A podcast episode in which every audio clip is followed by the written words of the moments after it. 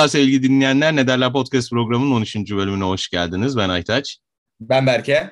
Günün haberiyle başlıyorum. Boris Johnson istifa etti. İstifa da bir hizmettir.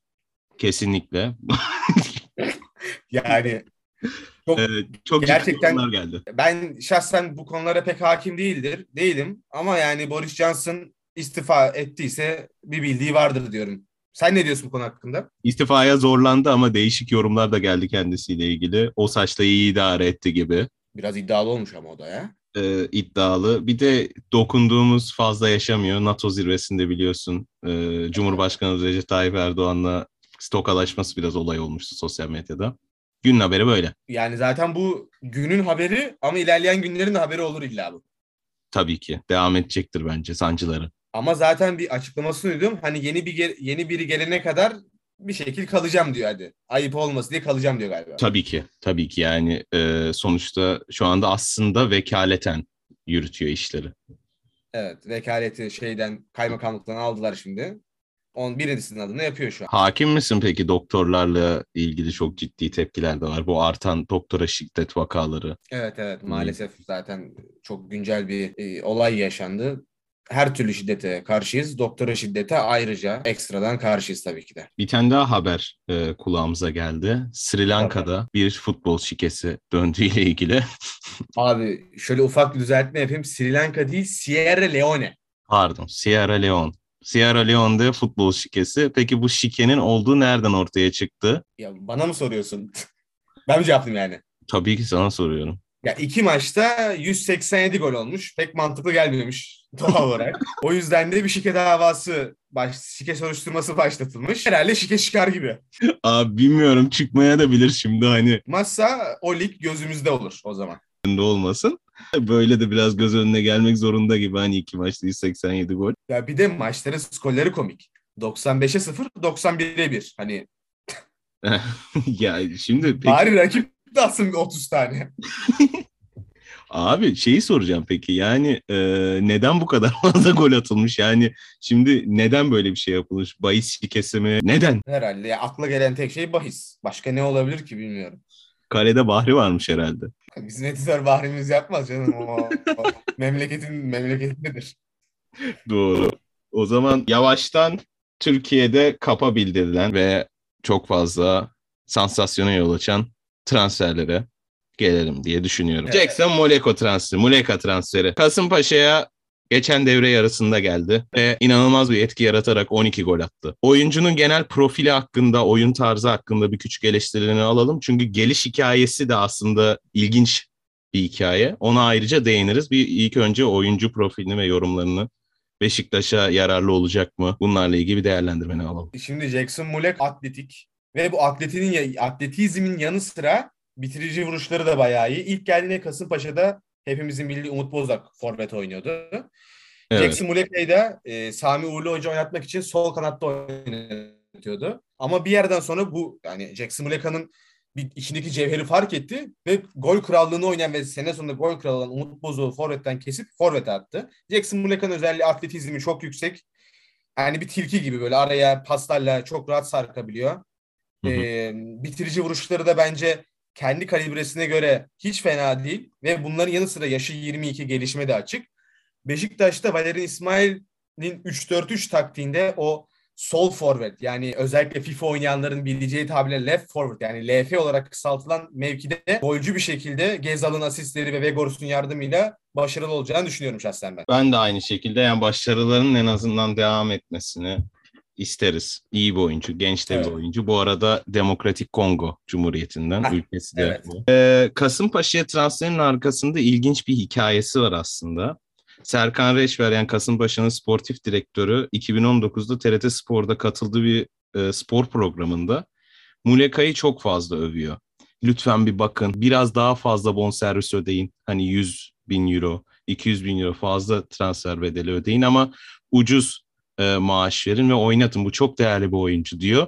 Ve kendisi Kasımpaşa'nın sportif direktörü olarak geçen ligin yarısında kendisi transfer ediyor kimse almadığı için ve böyle bir etki yaratıyor. Şu anda da Beşiktaş'ın futbolcusu. Aslında değerlendirmeleri doğruymuş diyebiliriz. Ki zamanda mesela o 2019'da Mazembe O Demokratik Kongo'nun yerel takımında onu keşfediyor. Ondan sonra Standart Liège'e giriyor. Standart Liège'den Kasımpaşa alabiliyor. Halbuki daha da başarısı daha da önceden başlıyor Serkan Reçber'in. Evet. Yani biraz dinlesek kulak açsak aslında böyle önerilere. Weghorst ne diyorsun? Yani esas oyun planı onun üzerinden yürüyecek gibi geliyor bana Beşiktaş'ta. Forvet hattında. Mario Gomez'i aratır mı? Vallahi zaten şeyi de ama videosunda da elinde M'yi tutuyor. Hani Mario evet. Gomez'i atıp tak ters döndürüyor W. Kendi ismini gösteriyor. Mario Gomez'imsi bir forvet aslında. Mario Gomez'e göre aslında şöyle bir avantajı ve dezavantajı var. Dezavantajı Mario Gomez gibi bir bitirici değil. O çok ekstra bir bitiriciydi zaten. Evet, evet. Ama Mario Gomez'e göre özellikle Valerian İsmail'in seveceği tarzda birazcık daha pivot ve önde baskıyı daha iyi yapabiliyor. Daha çalışkan diyorsun. Daha çalışkan ve kendiyle beraber takım e, takımdaki öteki oyuncuları da oynatma kapasitesi daha yüksek. Özel hayatı biraz değişik. Yani özel dediğim geldiği aile. Çok zengin değil mi? E, Hollanda'da petrol şirketleri var ve yüzü aşkın pet- istasyonları var. Vay Ailesi de futbolcu olmasını istemiyordu aslında. İstemiyormuş söylenenlere göre. Kendisi de ailesinden bir e, şarta bağlı olarak futbola başlıyor. Şartta e, eğitimine devam edeceği. iki ayrı üniversitede iki farklı diploması var kendisinin. Ayrıca teknik direktörlük için gerekli lisanslarını da almış. İleride bir kulüp yöneticiliği ya da takım yöneticiliği düşünüyormuş kendisi de şu anda. Aslında e, entelektüel açıdan da yüksek birikimli bir insan kendisi. Yani aslında futboldaki çalışkanlığının şansa değil gerçekten kendi e, özel hayatında da çalışkan olmasıyla bağdaştırabiliriz. Kesinlikle katılıyorum. Türkiye'den haberlerimiz, konuşmalarımız böyle. Ya zaten e, geçen hafta çektiğimizden beri ekstra bir hani söylenti ve hani e, kapa bir bildirim olmadığı için birazcık daha minimal kalıyor Türkiye. Evet asıl Avrupa'da benim aslında çok dikkatimi çeken geniş gelişmeler oldu dedikodular oldu. Tamam. Biraz da oraya değinelim istiyorum. Tabii. Bir Cristiano Ronaldo başlığı açalım. Şampiyonlar evet. Ligi'ni mi istiyor, parayı mı istiyor? Bunu neden soruyorum? Çünkü şu anda Manchester United'da haftalık 531 bin dolar kazanıyor. İnanılmaz para değil mi? Evet. Bu parayı seçerek sence United'da mı kalacak? Ee, yoksa Şampiyonlar Ligi'ni tekrar bir kompetitif arenaya gitmek için tercih mi edecek? Senin fikirlerin ne? Ayrıca biliyorsun Barcelona dedikoduları çıktı kendisiyle ilgili. Evet. Ne düşünüyorsun? Şöyle şimdi e, zaten yani Cristiano Ronaldo eşittir Şampiyon Ligi. Yani Cristiano Ronaldo eşittir Şampiyon Ligi olduğu için Evet. ya. Bu sesi biz Premier Lig'de sadece Bein Sport'u değil aynı zamanda Exxen'de de dinlemek istiyoruz. Yani evet. Şampiyonlar Ligi'nde de dinlemek istiyoruz. O yüzden ben şahsen kendim için Manchester United'dan ayrılıp Şampiyonlar Ligi'nde mücadele eden bir takımda oynamasını istiyorum. Ama o parayı Şampiyon Ligi'nde oynayan bir takım Ronaldo'ya o maaşı dediğin maaşı 550-530 bin dolarlık maaş verir mi bilemiyorum. Ya zaten para sıkıntısı yaşıyor Barcelona. İnanılmaz tabii. Ya halktan destek istedi Katalunya halkından onlara bak hayal bu halk da olmaz yani bu kadar para veriyorsun Ronaldo'yu alıyorsun Ronaldo Ronaldo orada public enemy Değil mi? Yani şu an tabii canım yani Ronaldo Real Madrid zamanında çektirdi sonuçta şeye de e, Barcelona'ya. O da çekti tabii zamanında. Barcelona'da Real, e, şeyi Ronaldo'yu zamanında üzdü. Bir evet. tam kafamda oturtamadım o Barcelona Real, e, Ronaldo işbirliğini ben. Peki bütün şartlar oluştu. Her evet. şey tamam. Barcelona'nın parası da var. Veriyor da. Bütün görüşmeler sağlandı. United da tamam. Tamam. Ronaldo gider mi? Ya da giderse bunun arkasındaki nedenler ne olur acaba? Bir Messi kışkırtması mı var acaba arkada? Ya Messi Messi kışkırtması bence gelmez. Ya adamların e, şeyi çünkü yani Ronaldo dediğin adam, Messi dediğimiz adam bunların hepsi başarıya aç. Evet. Yani başarıya aç olduğu için Ronaldo der ki abi ben Şampiyon Ligi kazanmak kazanmak için giderim der ama esas soru şu olması lazım. Barcelona Şampiyon Ligi'ni kazanabilir mi? Bence net bir şekilde hayır. Ben hiç böyle düşünmemiştim. Ya bir de Barcelona'nın yaşlı forvet fantezisi de var. Ama fantezisi var diyorsun eyvallah. Bence de doğru. Ama zamanda Suarez o zaman ne yolladı Barcelona? E işte o zaten büyük bir tezat da hala o kararın bence yanlışlığının e, cezasını çekiyor. Ahı var ahı var. Pistolero'nun ahı var. Evet yani Messi de gitti arkasından. Yani çok üzücü bir hikaye Barcelona'nın hikayesi. Güzel bir yere de bir şey gitmiyor şey o hikaye. Evet buyurun. Evet bir şey soracağım. Tamam şimdi hadi Ronaldo olmadı diyelim. E şimdi Lewandowski de Barcelona diyorlar. Doğru. Şimdi oraya gelelim. Yani oraya da bağlanalım bence. Peki Laporta yani Barcelona'nın başkanı Bayern evet. Münih'e resmi teklifte bulunduğunu açıkladı. Bundan yaklaşık bir saat önce yani biz Cuma günü bunu e, 7 Temmuz'da çekiyoruz saat 8'de. 7 gibi bu düştü haberlere. Ben Bayern Münih dedim değil mi? Barcelona demedim Laporta'nın. Yok Bayern Münih'e. Ha Bayern Münih evet. Bayern Münih teklifte bulunduğunu açıkladı. Lewandowski de aslında yaşlı forvet. Kendisinin zaten Bundesliga'daki etkisini tartışmamıza bile gerek yok yani. Tabii canım. Aynısını Barcelona'da gösterebilirim. Benim asıl sorum o. Kadarını gösteremez. Gösteremez değil mi? Peki işine yarar mı Barcelona? Yani, ya şöyle ben bak hani geçen bölümde de birazcık Mane'yi konuşmuştuk ya Bayern Münih'e transfer. Evet, yani evet. Liverpool'daki artık olabildiği kadar e, başarıları aldı. Şampiyon Ligi var, Premier Ligi var. Takımda artık değişikliğe ihtiyacı var. Lewandowski'nin de artık öyle. Adam artık yani 7 sene kaç senedir üst üste e, Bundesliga'yı kazanıyor. Şam, e, gol krallığını kazanıyor. Artık herif bir farklılık istiyor, bir aksiyon istiyor büyük ihtimalle. O yüzden de e, Barcelona seçeneği bence iki taraf için de gene Mane şeyinde olduğu gibi olumlu buluyorum ben. Ne olursa olsun. Tabii yani Ronaldo tercihine göre ki büyük ihtimal olmaz. Bence de Chelsea, Chelsea devrede de zaten ona da ayrıca değiniriz. Ronaldo'nun 37 yaşında, Lewandowski'nin 33 yaşında olduğunu da göz önünde bulundurmak lazım bence.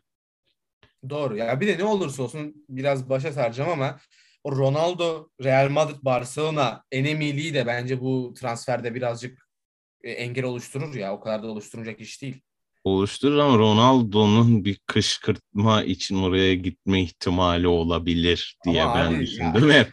Ronaldo'nun YouTube videosu mu çekeceğim? Barcelona'ya kışkırttım. Psikolojik kışkırtma.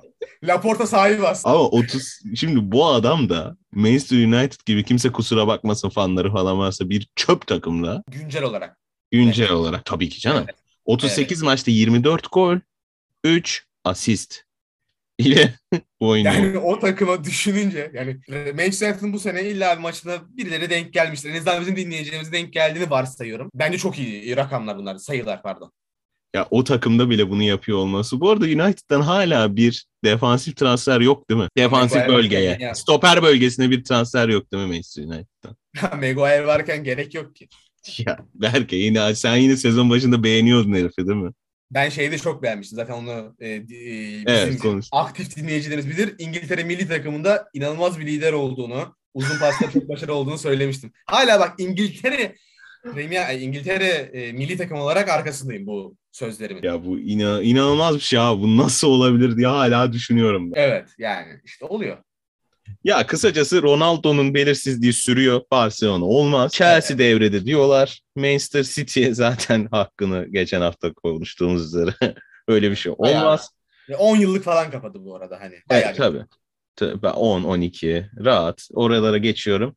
Sadece evet. devrede Chelsea var sanırım. Başka egzantrik bir yerlere gitmez diye düşünüyorum Ronaldo. Maaşı, ücreti ve diğer etkenler yaşı göz önünde bulundurulduğunda Lewandowski de Barcelona olur gibi düşünüyorum ben. Da öyle geliyor. Lewandowski Barcelona işbirliği olacak. Peki kimsenin konuşmadığı, çok fazla ses getirmeyen ama dünyanın en iyi forvetlerinden birinin transferi gerçekleşti geçen günlerde. Burak Yılmaz Fortuna Start. Yani namı değer kral kral. 2 yıl oyuncu, 3 yıl teknik direktörlük yapacak. Zaten bu transfer gerçekleşmeden önce Candaş Tolga Işık'ın programına katılmış. Yurt dışından teklifler var. Hem teknik direktörlük hem oyunculuk yapmayı düşünüyorum. Böyle güzel teklifler var. Bunları değerlendiriyorum demişti. Türkiye'ye gelmek istemediğinin altını çizerken. Burak Yılmaz'ın bu kararı ile ilgili neler düşünüyorsun? Doğru mu, yanlış mı? Bence doğrusu yanlış olmayan çok güzel kendinin gelişimi için bir karar olmuş. Senin de düşüncelerini merak ediyorum bu konuda. Bence gene kral krallığını yapmış. bence aşırı mantıklı bir hamle. Yani bence Burak için. Ya bir kere Hollanda Ligi kafan rahat, e, gol atması rahat bir lig, fizikalite böyle ikili mücadele hiç yok. Taraftar baskın bask, e, baskın bir taraftar topluluğu Fortnite Start'ta çok yok. Medya rahat.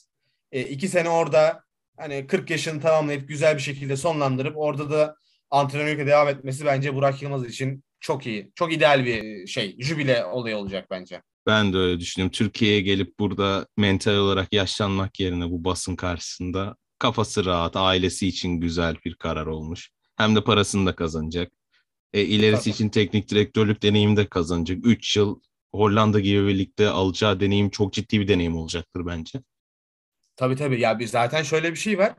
Ee, bakma sen gene Burak Yılmaz orada gollerini atar ben sana diyeyim. Çıkar yani Instagram'da kral attı, Fortnite Start maçı kurtardı falan böyle bir şeyler gelir gene karşımıza. Ya zaten Burak Yılmaz sırtlanıcı bir adamdır. Sırtlan evet. gibi bir sırtlanıcıdır ya. Aynen Değişik bir adamdır zamanında çünkü Christophe Galtier'i de sırtlamıştır kendisi. E, Christophe Galtier'le zaten bence çok güzel bir ilişkileri olduğunu düşünüyorum ama bir maçtan çıkışı hangi maçta hatırlamıyorum. Biraz Christophe Galtier'in böyle sülalecek birazcık oraları yardırmıştı diyeyim. Şenol hocamı sevmesine rağmen ona da tepkileri vardı ama. Vardır ama bence Çıkarken. Şenol hocayla inanılmaz bir ilişkisi olduğunu düşünüyorum ben. Çok seviyorlar birbirlerini. Ben aşık olduklarını düşünüyorum. Volkan Demirel'in Emre Mor'a aşık olduğu gibi. Katılırım ama şöyle bir altını çizerim. Volkan Demirel Emre Mor'a eğer aşık dersek şeye e, Şenol Güneş'le Burak Yılmaz'la Volkan Demirel'le Emre Mor'a flörtleşiyor derim çünkü inanılmaz bir birliktelik oldu. Trabzon evliler. Yani.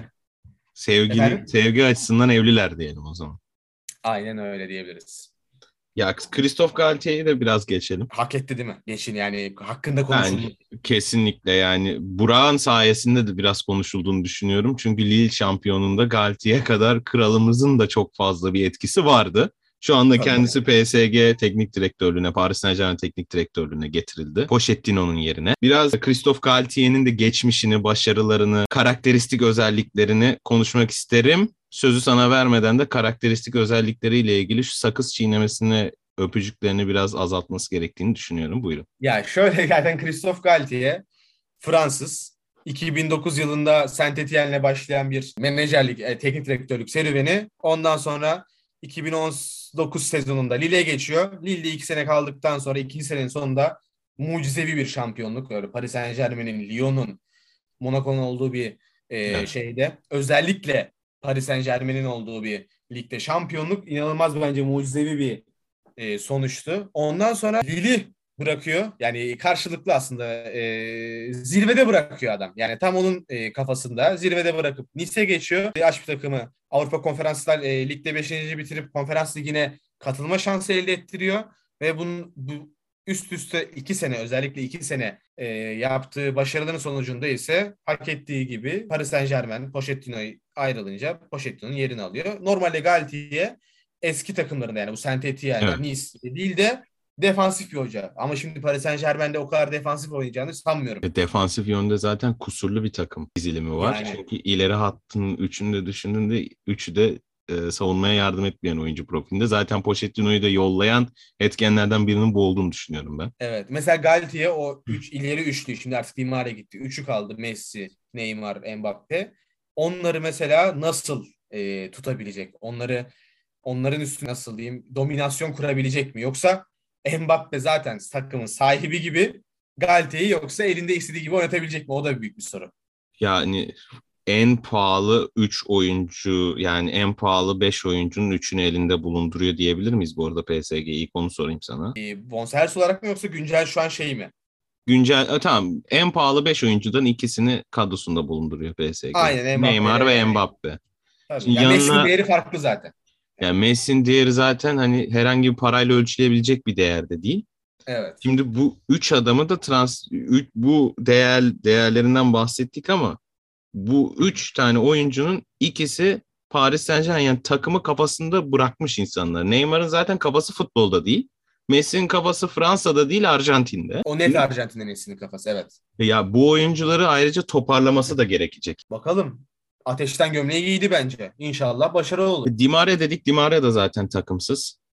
Juventus'a gidecek diyorlar. Yani çok söylenti tabii. Net bir şey yok. Ama Dimare nereye giderse gitsin en az çift tane asist yapar abi. Öyle bir adam. Mourinho'nun yanına gidiyor yani yakınına gidiyor diyebilir miyiz? Sevdiği Tabii, hocası. Mourinho öyle bir şeyi var. İşimiz bitmedi diyor yani. Doğru.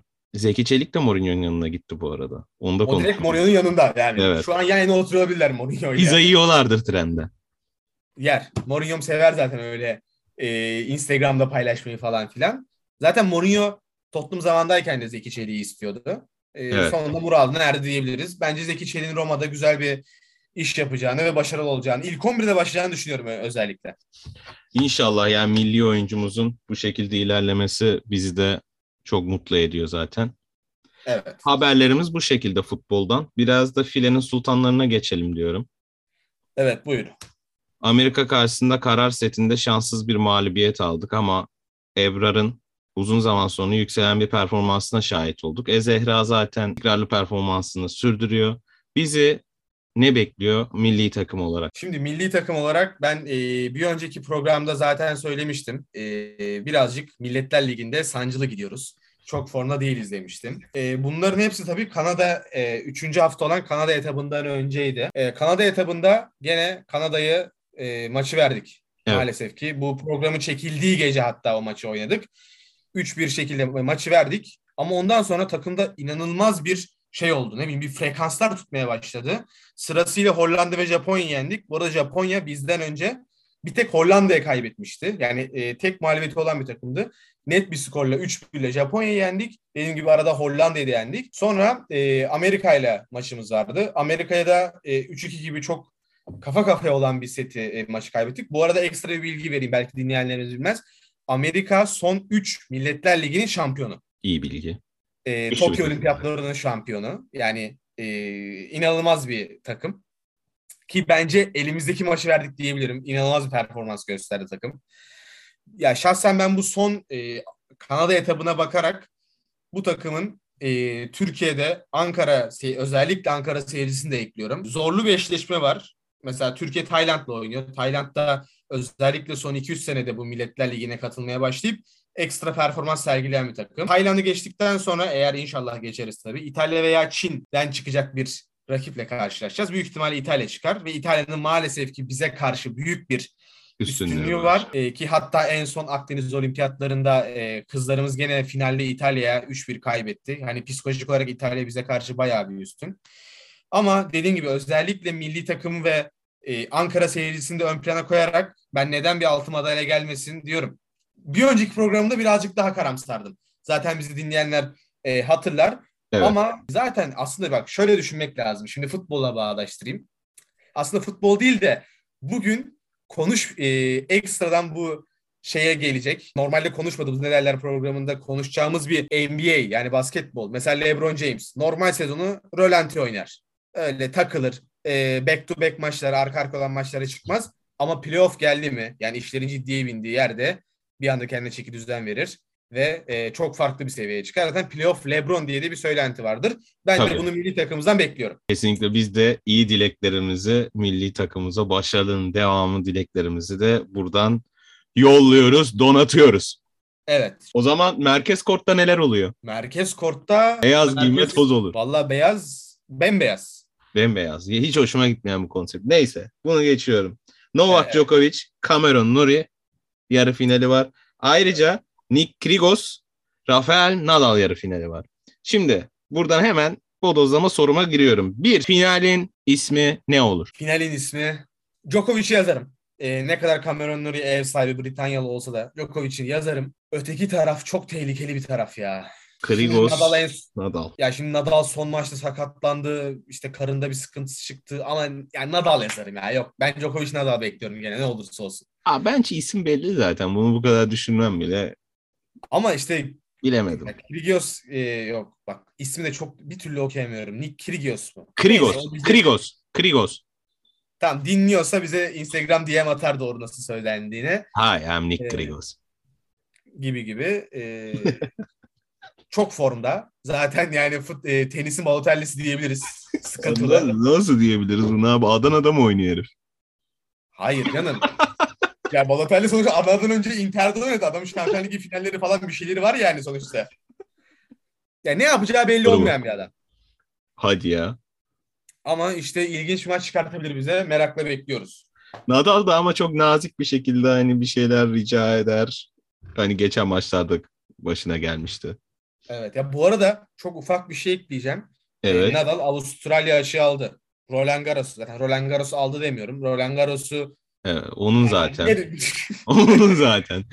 Onu zaten hani bırakmıştı. Bir daha alıyorum kanka dedi. Aldı Djokovic'ten. E şimdi Wimbledon'ı kazandı desek mesela 3 tane Grand Slam olacak. E geriye bir tane US Open kalıyor. US Open'u da kazanırsa yani bu Federer, Nadal ve Djokovic'ten e, takvim Grand Slam'i yapan yani 4 tane Grand Slam'i de tek başına alan tek bir sezonda oyun tek oyuncu olacak o üçlüden ve kendisi açısından da o üçlünün çok rahat bir şekilde öne atmasını sağlar ve bu arada US Open'da Djokovic de yok. Evet. Hem de bu üçlü arasında da en fazla şampiyonluğu olan yani Grand Slam'ı olan kendisi. Evet, o yüzden bu üçlü arasında kendini çok ayrı bir yere yazdıracak. 9 senedir de Wimbledon Grand Slam'i yokmuş Nadal için. Çok ilginç bir bilgi. Djokovic karşısında bakalım neler yapacak. Bekliyoruz Çıkarsa biz de heyecanla. Bakalım. Evet yani finalde de o zaman ben favorini Nadal olarak görüyorsun diye mi anlamalıyım? Favorim Djokovic ama Nadal Benim. kalbim Nadal diyor. Benim de kalbim Nadal ama favorim Djokovic. Çünkü Wimbledon'da gerçekten Federer'den sonra iyi performans gösterdiğini düşünüyorum Djokovic'in ayrıca. Çok farklı oynuyor şimdi ya. Ah çok çok önemli bir şey oldu.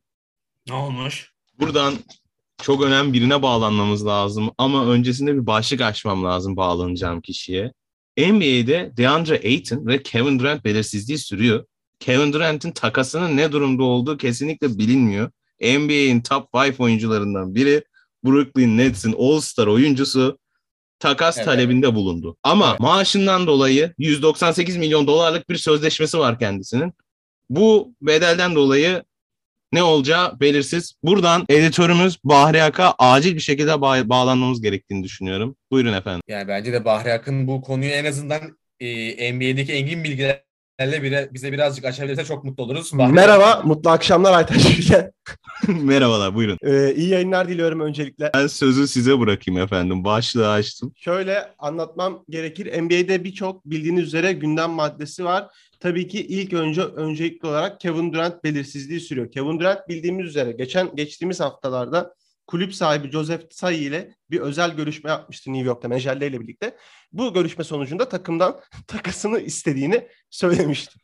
Ee, böyle evet. bir durumda tabii ki Suns'ın e, Brooklyn Nets ile ilgili görüşmeleri vardı. Çünkü Phoenix Suns'ın DeAndre Ayton DeAndre Ayton'ın Phoenix Suns'ta mutsuz olduğunu biliyoruz. Onun dışında Toronto Raptors bu bu konuda bazı takas paketleri var. Zaten şu an birinci sırada pardon Bahri Bey ben lafını bölüyorum Berke olarak. E, Toronto birinci sırada galiba şu an değil mi? Nasıl yani Kevin Durant alma olasılığı? E, yani en yüksek ihtimallerden birisi Toronto, Toronto'nun. Ama onun dışında tabii ki e, Phoenix kuvvetli bir ihtimal piklerinden dolayı e, Miami ihtimali var. Taylor Hero, Duncan Robinson belli yan parçalardan sonra belli first round multiple picklerle birlikte ama tabii bunu e, Kevin Durant'in e, takas sürecini çıkmaza sokan bir olay daha oldu geçtiğimiz haftalarda. Hemen kısaca ona da değinmek istiyorum. Rudy Gobert takası Minnesota Timberwolves ve Utah Jazz ile ilgili e, geçtiğimiz hafta e, yani Minnesota takımı bütün gele, iki son e, gelecek 7-8 senesini ipotek altına alıp tam 4 tane ilk round piki verip çeşitli oyuncular verdi. Kim bunlar? E, çeşitli oyuncular. Beverly e, vardı. Aynen Patrick Beverly. Onun dışında e, Jared Vanderbilt ve çeşitli yan parça Malik Beasley çeşitli yan parçalarını verdi. Bunun dışında Utah da Rudy Gobert'i gönderdi. Bana kalırsa e, ben haberleri aktarmakla görevliyim bugün. E, çok fazla yorumlarımı katmak istemiyorum ama e, bir hayli zorlaştırdı takas piyasasını ve e, insanlar ve diğer general manager'lar şunu demeye başladı. Rudy Gobert buna gittiyse Kevin Durant için biz bütün takımını vermemiz gerekiyor. Çünkü yani Rudy Gobert de şunu da aktarayım takımların ard arda pik verme hakları yok. Mesela 2023'ü, 2024'ü, 2025'i bir sene ara olması lazım. Takımların takas hak, e, pik haklarını başka takımlara vermesi için. E, önümüzdeki günlerde hatta bütün yaz transfer döneminde bütün NBA'yi hareketli bir sezon bekliyor. Çünkü Kevin Durant gibi bir isim takas piyasasında varsa mutlaka o oyuncunun alınmak ister ve sözümü Kevin Durant konusunda şununla bitirip sözü size vereyim. Kevin Durant hangi takıma giderse gitsin e, o takım için o takım doğrudan bir şampiyonluk adayına dönüşecektir. Biz burada bu kadar bilgi aktardıktan sonra tabii ki yorumlarını katmanı da isteriz. Kevin Durant hakkında Berke'nin de ben görüşlerini bir merak ediyorum. Etkisi ne olacak bu takasın NBA gündeminde? Senin de ayrıca bu yorumlar üzerine küçük bir değerlendirmeni alıp bu başlığı da kapamak isterim. Öyle ben zaten Kevin Durant bari çok güzel her şeyi özetledi. Kevin Durant hangi takıma giderse o takım şampiyonluk favorilerinden biridir. Hiç fark etmez. Zaten Kevin Durant'in gideceği takım öyle e, örnek veriyor mesela Phoenix Suns. E, Phoenix Suns zaten geçen sene hani ondan önceki sene ondan önceki sene NBA finalleri yapmış takım. E, bu sene hiç fena değiller. Ama şimdi tabii şöyle bir olay var. Kevin Durant'i verirken mesela Phoenix Suns Bahri sana soruyorum özellikle. Hani Devin Booker gibi bir oyuncuyu sence elinde tutabilecek mi? Ya şöyle bunun örneğini şöyle vereyim. Hepimiz diyoruz ki Kevin Durant Durant Phoenix Suns'a giderse hepimiz bunun örneğini veriyoruz. Ne olur ne biter örneği. Ama aslında tabii ki bu böyle değil. Çünkü biz bunu geçen sene gördük e, James Harden takasında. James Harden takasını istedi. Brooklyn Nets'e gitti. Brooklyn bütün yan parçalarını ve e, takas e, pik haklarını yolladı. Bir Big Three kurdu. Bu Big Three acayip bir Big Three'ydi. Korkunç bir hücum gücü vardı. E, korkunç bir sayı potansiyeli vardı ama sen Kyrie Irving, James Harden'la Kevin Durant'i aynı anda sahaya koyduğunda yani acayip bir sayı üretebiliyorsun. Ama iyi bir hücum takımı olmuyorsun. Onun dışında çünkü hücum da sete bağlı, oyuna dayalı. Şimdi e, hücum da sete ve oyuna dayalı. Bunu hepimiz biliyoruz. Şimdi diğer konumuza gelirsek bu, bu durumdan dolayı artık Kevin Durant gibi oyuncu, Kevin Durant gibi oyuncu takas olursa o takımda Devin Booker, Chris Paul, Kevin Durant aynı anda olması çok muhtemel gözükmüyor. Aynı şekilde tabii Toronto'da olursa genel X bütün NBA takımlarında Kevin Durant gibi takıma gelirse o takımın Big Duo'su yani iki tane yıldızı muhakkak ayrılmak durumunda kalabilir bugünkü NBA şartlarında. Evet. Bu arada çok ufak bir şekilde ben bir e, iki soruyu aslında birleştirmek istiyorum. Tabii. E, bu Dejante Murray trade'inin e, genel olarak NBA'ye daha doğrusu şeye e, Atlanta Hawks'ı Trey Young, Dejante Murray'i nasıl kullanılacağını ve aynı zamanda Malcolm Brogdon'ın Boston'a giderek bahis şirketlerinde öngördüğü gibi Boston'ın gelecek sene favori görüyor musun? Hemen onu da şöyle özetlemem gerekirse Atlanta ile başlayayım. Atlanta bildiğimiz üzere geçen sene e, geçen sene iyi bir iyi bir konumda değillerdi. Çok fazla takım isteğini verememişti. Çünkü ondan bir önceki sene takım konferans finali oynamıştı. Şimdi Trey Young çok iyi bir hücum silahı. Onun yanında Trey Young gibi bir yan parça istediler. Bunun sonucunda Dejante Murray'i aldılar. Ancak Dejante Murray ile birlikte Dejante Murray çok iyi bir perimetre, çok iyi bir kısada, e, iyi bir savunmacı olsa bile alan paylaşımında, hücumda nasıl Trey Young'la top paylaşacak? Sen tamam e, dakikalarını bölebilirsin ama Atlanta takımı Nate McMillan önderliğinde e, maçı bitirirken, bitirmesi gerekirken Dejante Murray'de, Trey Young da sahada olacak. O konuda işte kritik kararda ne olacak? Bunun, bunun en güzel örneğini Golden State'te görüyorduk. Golden State'te e, o, toplu hareket takımlarında özellikle read and locate dediğimiz e, Golden State'te Curry mesela topu yönlendirmediğinde diğer oyuncular top onda olmadığı zaman sağ içindeki hareketlerine çok iyi bir uyum sağlayabiliyordu. Tabii Golden State istisna. O yüzden çok başarılı oluyorlar. Kesinlikle. Diğer takımlar Golden State gibi buna uyum sağlayamıyor. O yüzden Atlanta'nın hücumda ne kadar elverişli ve işlevsel olacağını zaman gösterecek. Diğer sonuna da gelirsem Boston Celtics Indiana Pacers'ta bir takas yaptı. Malcolm Brogdon'ı kadrosuna kattı. Onun dışında Daniel Tice Aaron Naismith ve çeşitli piklerini yolladı. Burada biz görüyoruz ki Indiana'da bir yavaş yavaş rebuild'e gidiyor. Çünkü aslında sene içinde Miles Turner'ı da takaslamak istiyorlardı. Malcolm Brogdon'ı da. Ama o, onun için e, şöyle oldu. NBA'de kısaların Malcolm Brogdon tarzı dayanıklı olmayan, e, çabuk sakatlayan piyasaları düştü. O yüzden de herkes bu trade'in içine baktığında paketine diyor ki bu pakete mi gidilir diyor. Ama aslında bunun böyle olmadığını Indiana yönetiminin elindeki en iyi fırsata Malcolm Brogdon'un elinden çıkarttığını görüyoruz. Ama Boston'a bakarsak Boston Celtics geçen senenin NBA finali oynamış çekirdeğini hiç bozmadan yandan inanılmaz gerektiği anlamda ben ona Indiana'da oynarken baş komutan diyordum. Kumandan Malcolm Brogdon gibi bir adamı kadrosuna eklemesi gerçekten Brad Stevens'ın da Ime Udoka'nın da Boston Celtics front ofisinde çok ciddi bir başarısı. Bu engin yorumların ve aktardığın haberler için sana çok teşekkür ederiz sayın editörümüz Bahriyak. Bilgilerle bizi aydınlattın. Tekrardan teşekkür ederiz. Programımızın da artık NBA başında kend seni bekliyor olacağız. Ee, rica ederim. Ee, yorumlarını ee, alacağız. Ediyorum.